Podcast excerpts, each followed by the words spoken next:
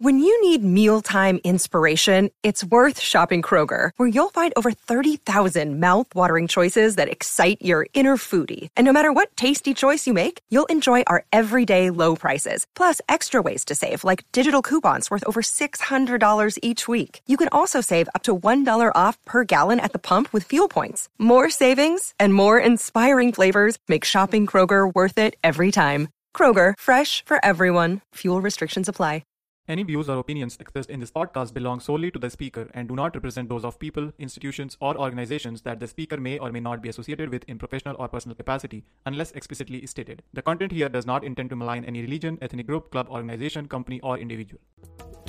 You are listening to Namaskar India podcast, where we try to understand the vastness, diversity, and cultural heritage of India we live in today. One story and one conversation at a time. Making Sense with Pitambar Kaushik, who created the creator. I still remember. I was in class 4th and my half yearly exams were going on. And the very next day it was social studies exam and instead of studying and preparing for it, here I was creating ruckus, running from one corner of the house to another. One moment I was in the hall, then in the bedroom and then in the study room looking under the bed, peeping under the table, or rummaging through the bookshelf. I searched for my notebook everywhere, but there was absolutely no sign of it. Alright, I'm guilty of leaving things for the very last minute, even to this very day. But that day, more than the fear of failing in the exam, I was more afraid of the consequences I will be subjected to once my mom finds out about the careless act and in this anxiety, I was literally losing my mind. Seeing me like this, my grandmother inquired the reason for this strange behavior. That's it. Tears started to roll down my cheeks, and after telling her the whole story, I requested her just one thing not to call my mom. She tried to pacify me and said that the notebook has not gone anywhere and to find it, I should pray to God and then with a calm mind look for it in places I have spent the last few hours. You can guess what I would have said on hearing this. Nani, you are not getting it. I have lost my notes and I will surely fail in the exam tomorrow. But my grandma didn't listen to a word I said and just asked me to follow her instructions. So there I was, closing my eyes and praying to God. Coming from a religious Hindu family, I was taught all this from very childhood, and my subconscious database had information like on which days which god is worshipped, on which occasions we are to go to the temple, and who is worshipped during which festival, etc. In fact, I also knew many bhajans, shlokas, and artis along with several mythological stories. But I think all this while I was just following the instructions given to me by my elders. So, like always, I followed the directions. And guess what? I found my notebook. I can guarantee that I did look for it on the bookshelf earlier, but then it wasn't there. But whatever, I breathed a sigh of relief. And this was the very first time in my life I experienced God. And from then on, started believing in the existence of a superpower. That very moment created the creator for me. But what exactly happened here? Can you tell? Spiritualism, like any faith, conviction, or belief, can help us focus, gather our mental faculties, channelize and collimate our thoughts and memories, and tap into our subconscious. Focusing on something, especially something we believe to be transcendental, with peace and devotion, helps us streamline our thought process and get rid of stress and botheration. This undivided attention for many people is difficult to achieve by simple meditation alone, unless they feel or experience a sort of connect to a higher cause, purpose, or scheme of things. Hello and welcome to Namaskar India and I'm your host Aradhna.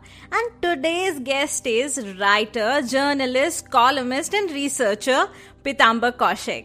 His work has been published in over 60 publications and media outlets in 30 countries, spanning all six continents of the world in three languages English, Hindi, and wait, Sanskrit as well. He is two times India Book of Records record holder for all these great achievements. And can you believe? He is just 21. Wow, just wow. Let's hear from Pitambar how he identifies himself. I'm a columnist, a writer, and amateur poet. I identify as a utopian socialist. And, you know, I'm just trying to learn from everything the world has to offer. So, if we look into history, we will find that our early gods like Indra, Surya, Agni, Saraswati, Prithvi represented nature and moral values. But what was the reason behind this?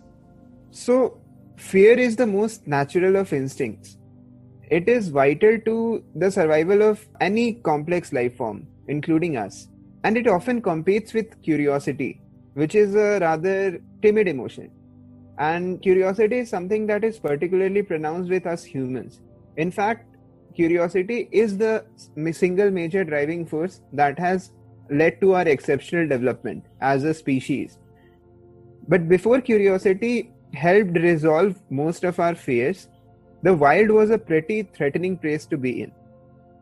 Humans being bipedal and having lost our adaptations for trees, we simply were soft targets for predators in the open grasslands. There were things in nature that scared the early human. There were so many things unfolding in nature that he didn't understand and felt disturbed by. So, if I get this right, fear is a prior cause which in turn stems from ignorance or lack of knowledge. And ignorance breeds fear, fear breeds reverence, and reverence breeds faith, which subsequently begets observance.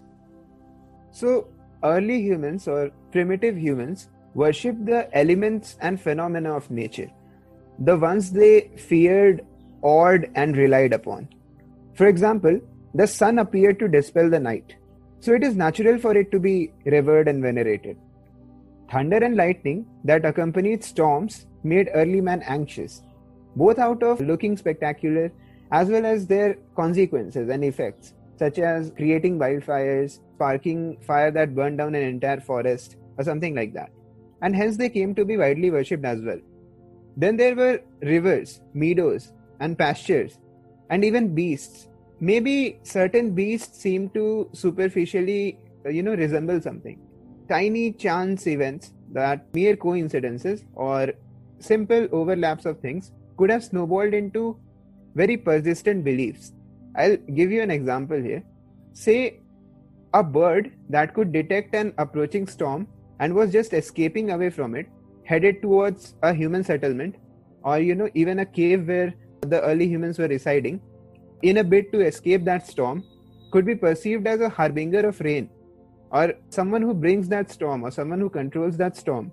And so the human beings started to believe that that bird, which was actually escaping a storm, was actually the harbinger of storms or, you know, exerted a degree of control over storms. So, this is what we call the correlation causation fallacy, a very common pitfall in practically everywhere in the world. So, that bird could have started to be worshipped in order to prevent storms or to cause rains. Along the same lines, phallic symbols possibly had a role to play. Animal horns, say those of rhinoceroses or even cattle, that resembled phalluses could be seen as sources of vigor and vitality. Similarly, breast like objects could be superficially linked to fertility, prosperity, nourishment, and general well being. Hmm. So, man worshipped things he considered to be beyond him powerful benefactors and destructive, potent, relentless vagaries of nature. Yeah, but over time, entities bifurcated and diverged.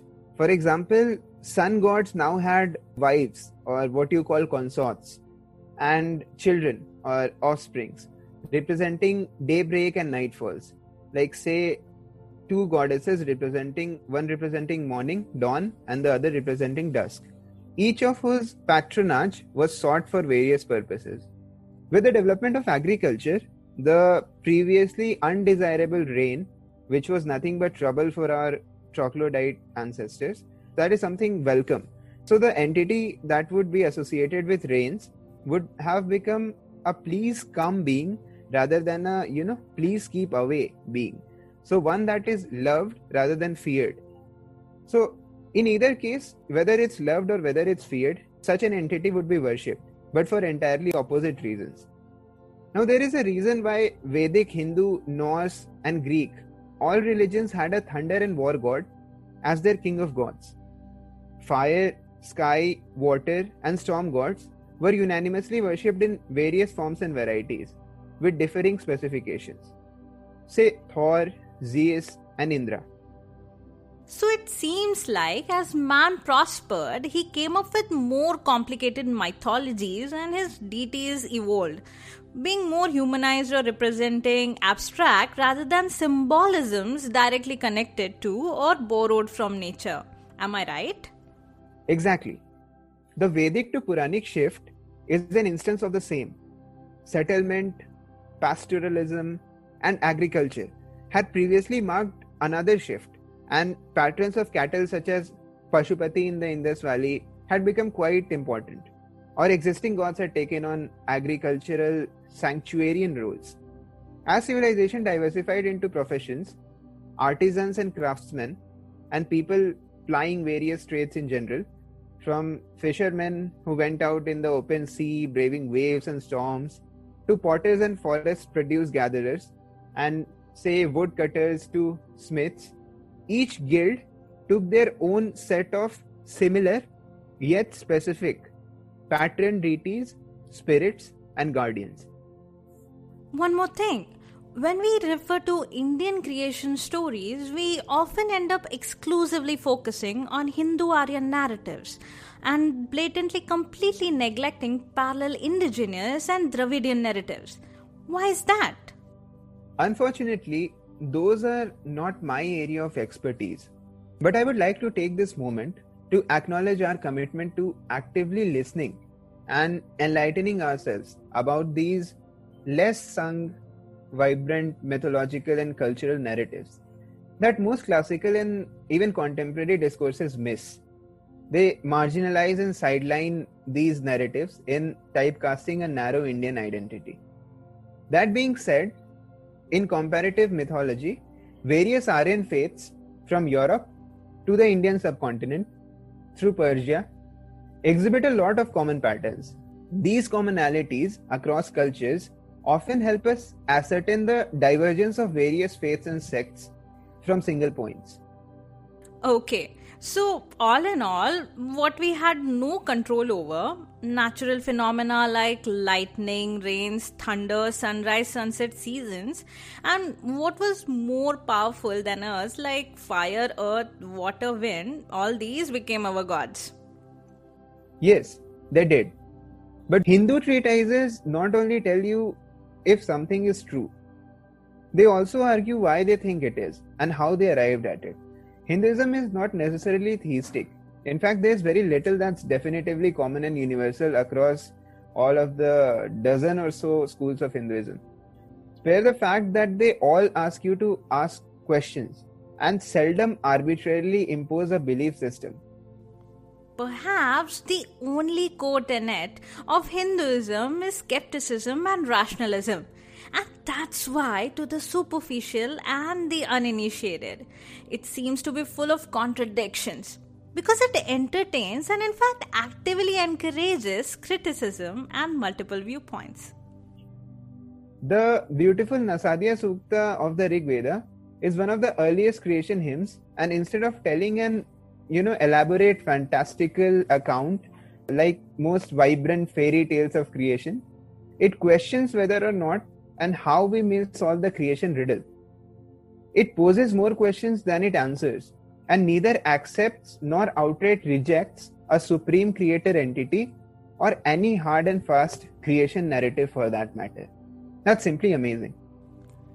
Okay, so in our personal life, we interact with many people to achieve perfection and to sustain life, like our parents, siblings, teachers, doctors, plumbers, and so on. No one person can play all these roles or cannot fulfill all one's needs alone. So, how can one God take care of all the needs of a human being? I mean, if you want victory in war, then you have to pray to god of war and if you want a favor in the matter of love then you should go to the goddess of love isn't it so did the concept of polytheism uh, come from this reason? Yes. Assigning a patron deity each for a particular profession task attribute sentiment or occurrence or even an abstract led to polytheism. But as i stated before Hinduism came to be this vibrant omnibus of belief systems that covered all isms that we know today, well before the West explored them non religiously. The modern mainstream view of Hinduism holds that there is a single formless or formful supreme consciousness who may or may not be beyond the karmic, you know, causal merit reward system that we call karma, who can be interpreted and cast into various forms for personal interpretation and attachment by each individual there is no harm in that contrary to you know abrahamic religion's frequent aversion to any form of iconography embodiment humanization or picturization of god or supreme deity all right but then what happened to these early gods i mean it seems like they are not as prominent as they used to be of course, they are invoked today during the yagyas or rituals, but they are not as popular as Puranic gods. What could be the reason behind this? Well, how the religious views changed is a complex subject.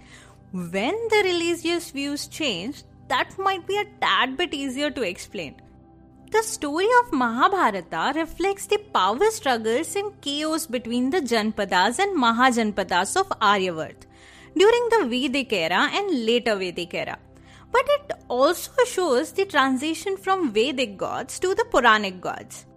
Isn't it interesting that Kunti, Madri, and Pandu received their sons from the Vedic gods Surya, Yam, Vayu, Indra, and Ashwini twins? Attributes were transferred from Vedic gods to Puranic gods over time.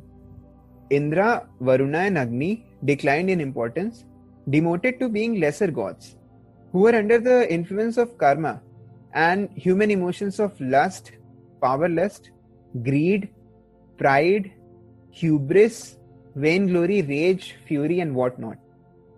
While Vishnu and Shiva inherited their attributes, became more abstract oriented, and ascended to both individual supremacy in their respective own rights as well as part of the supreme trinity that we call the three devas brahma vishnu and mahesh there was a time when Indra, Varuna, Agni, and Mitra were variously supreme in different sects and regions. And later Vishnu, who initially started as a fellow Aditya, just another son of Aditi, the mother of Devas, and thus was the a brother of Indra, became someone whom Indra frequently, rather you know, spontaneously sought refuge of whenever he was tormented by his half brothers, the Daityas, the sons of Diti the sister of his mother, Aditi. So Vishnu ascended in importance and became a protector of Indra, who initially was the king of gods himself. This evolution was gradual, although going by scriptures, we can certainly observe certain discrete jumps and shifts. But then, what about the Hindu denominations like Vaishnavism, Shaivism, and Shaktism? As Shiva and Vishnu gained importance over time, Three distinct schools diverged that often competed, at times amicably in debates and fora, and at times in bloodbaths. One held Shiva to be supreme, another held Vishnu, and a third Shakti. Adi Shankara, the great poet ascetic, who was the syncretic force, he identified, coalesced, and consolidated the loose collection of faiths, sects, and cults that Hinduism was back then. Whether it were always so or had diverged to be so, that notwithstanding, Hinduism was consolidated into a coherent belief system by Adi Shankara. And he accomplished this by interpreting various, the th- hundreds and thousands of local deities each to be a manifestation or incarnation of either Shiva or Vishnu or Shakti. And then what he did after interpreting them as one of these three, he just united them all as furcations of a single formless supreme manifest consciousness. The supreme deity that we call the Parabrahman or the Parabrahm. So, abstract thinking in response to abstract questions like why does the wind move?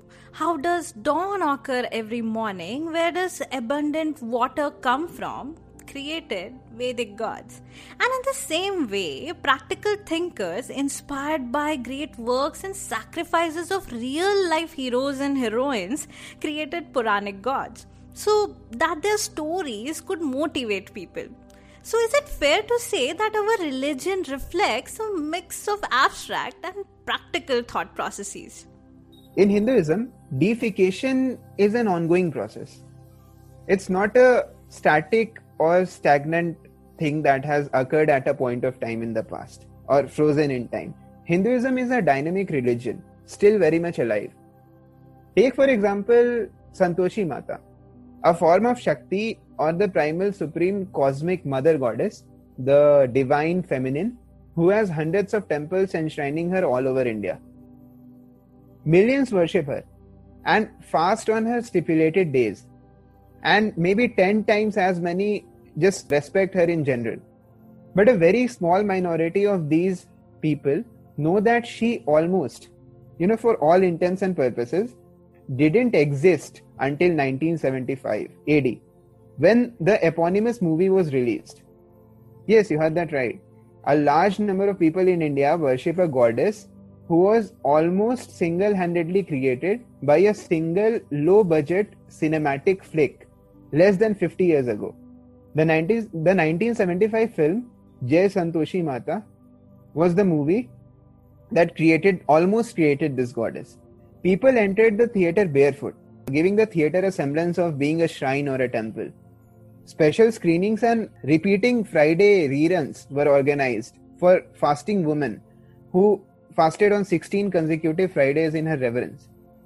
The goddess herself was likely a very specific local folk goddess, quite limited in her geographical scope, with very little mainstream appeal, if any.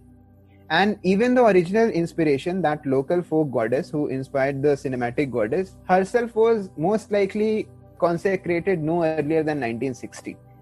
And if I'm not wrong, there is at least one temple in South India which features amongst its pantheon of semi divine entities or Devis and Devatas, an array of whose icons are embossed on its exterior APJ Abdul Kalam, a former president of India, the father of its missile program, and a Muslim. And if I recall correctly, a number of temples feature Mahatma Gandhi alongside the likes of Ganesha, Shiva, and Kali. This is blasphemous in most monotheistic faiths. It would most likely be blasphemous in any other religion. Not to mean that Hinduism is necessarily polytheistic. As I said before, it ranges from atheism to pantheism and passive nihilism, atomism, materialism, hedonism, and you know, fatalism to polytheism. We have an entire spectrum of everything that is conceivable. Hmm.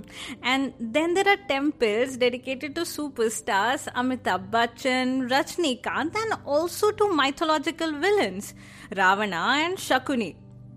Well, in rural Tamil Nadu, ancestral guardianship worship is common, and villages have several kinds of patron deities, where ascendant humans and recently deceased folk heroes often stand at the same footing as traditional gods entire lores and cult followings can be generated and garnered at the snap of a finger in India.